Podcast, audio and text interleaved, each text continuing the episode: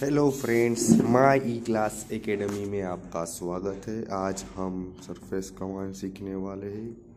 Surface command के लिए हमको ज़्यादातर कुछ कमांड की ज़रूरत रहती है। उसके अंदर आपको रोल्ड कमांड है स्यू है, फिर थ्रू कव मेस है थ्रू कव है रूल्ड है बाउंड एंड प्लान है, ये सभी कमांड हम आज सीखेंगे।